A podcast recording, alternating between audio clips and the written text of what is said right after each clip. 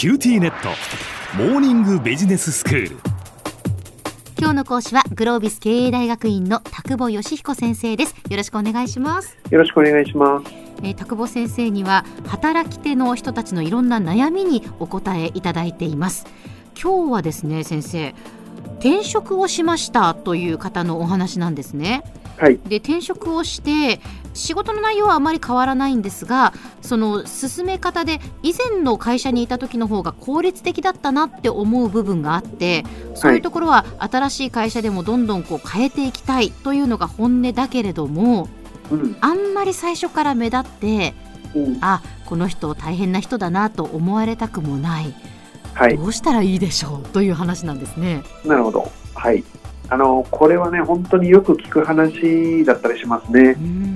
例えば MBA でも何でもいいんですけども、はい、勉強して、で転職をしてどういうタイミングから活躍するのを始めたらいいのかみたいなとまあ、似たような問いかもしれません。で会社はですね例えば特に B ポジションで採用してくれた場合なんかは、その人に大活躍していただくこう期待があるから当然採用するわけですよね。そうですよね。はい。でね、会社としては期待があるんです。はい、でも、そもそもそこにいる人々、うん、今、その例えば部署で働いている人々からするとですね、どうでしょう、突然転職した人が入ってきて、うん、正しそうな人が正しそうなタイミングで、正しそうなことを正しい方法で言ったら、どう感じます、うん、ん、頭では分かっていても、気持ちとしてはやっぱり嫌だなって思うと思います。ですよね、ええ、でおそらく今、すごくマイルドに言っていただいたと思うんですけども、はい、正しい人に正しいことを正しいタイミングで言われるとですね、うん、一番ムカつくんですよ。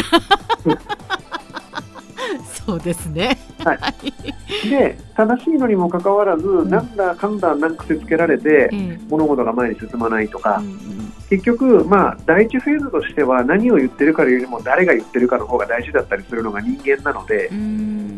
つまりですね転職をした時新しい部署に移動になった時みたいなことに大事なのはですね、人間というものはどういう生き物なのかっていうことをちゃんと理解する能力もしくはそういう認識がすごく大事ですよね。はい。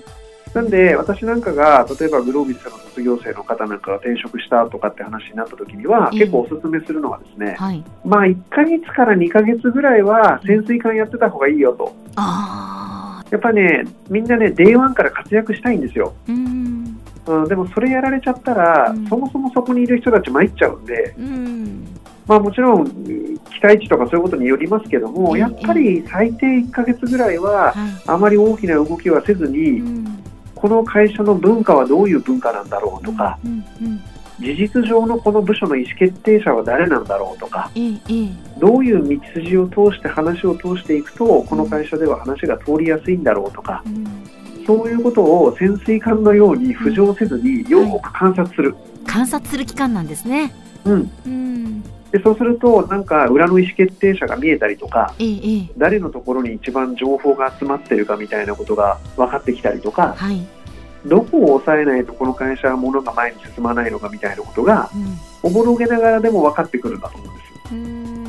そうすると、はい、まあ、ある種お作法みたいなものもつけて見えてくる場合が多いと思うので、えそしたら、その会社のお作法に従って、はい、自分の思っている正しそうなことを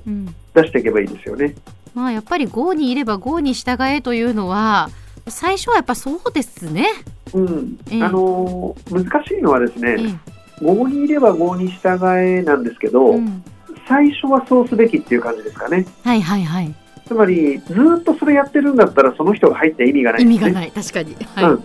だから5にいれば5に従えは最初、うん、従っているまずふりをして、よく観察をして、はいはい、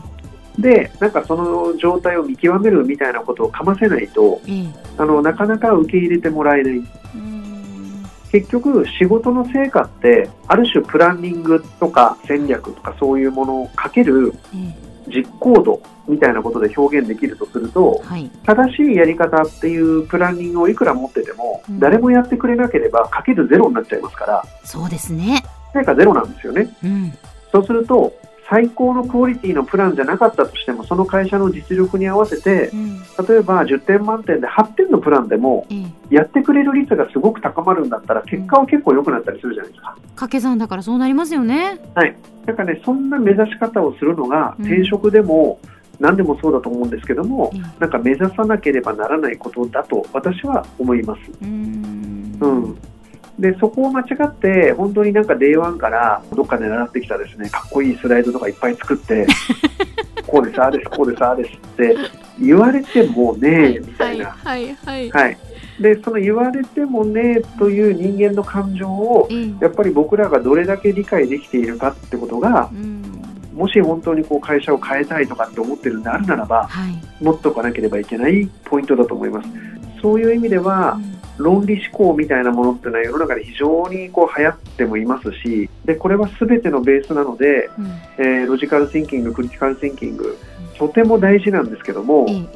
それをむやみに振り回そうとすると、うん、結局何も進まないということになります。だから論理と人間理解力理と情っていう言い方もあるかもしれませんけども、まあ、その両方をやっぱり駆使できるような状態になってっていただきたいなまあ言うはやすし行うはがたしですけども、はいはい、イメージはそんな感じかな。そうですね、うん、どちらも大切ですね。そうですね。であとはその比重の問題っていうのは、うん、その会社のなんかこうカルチャーとか特性であると思うんですよね。いいだからものすごいこう比率で人が流動的に動いている外資系の会社とかだとすれば、はい、利が8乗が2とかいう会社もあるでしょうし、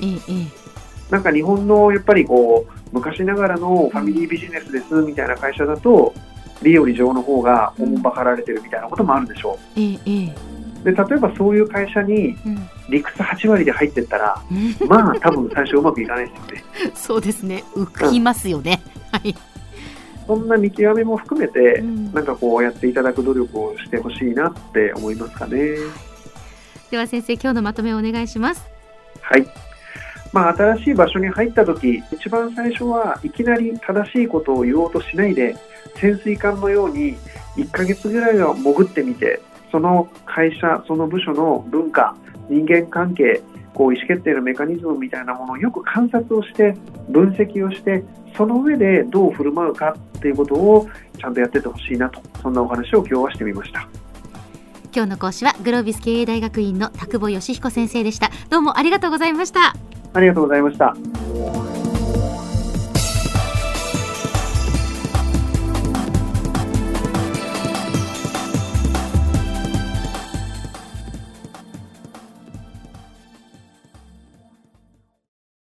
QTnet。お乗り換えのご案内です。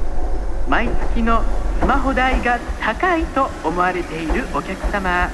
QT モバイルにお乗り換えくださいあなた乗り換えるわよ。お父さん早く。乗り換えるなら今格安スマホの QT モバイル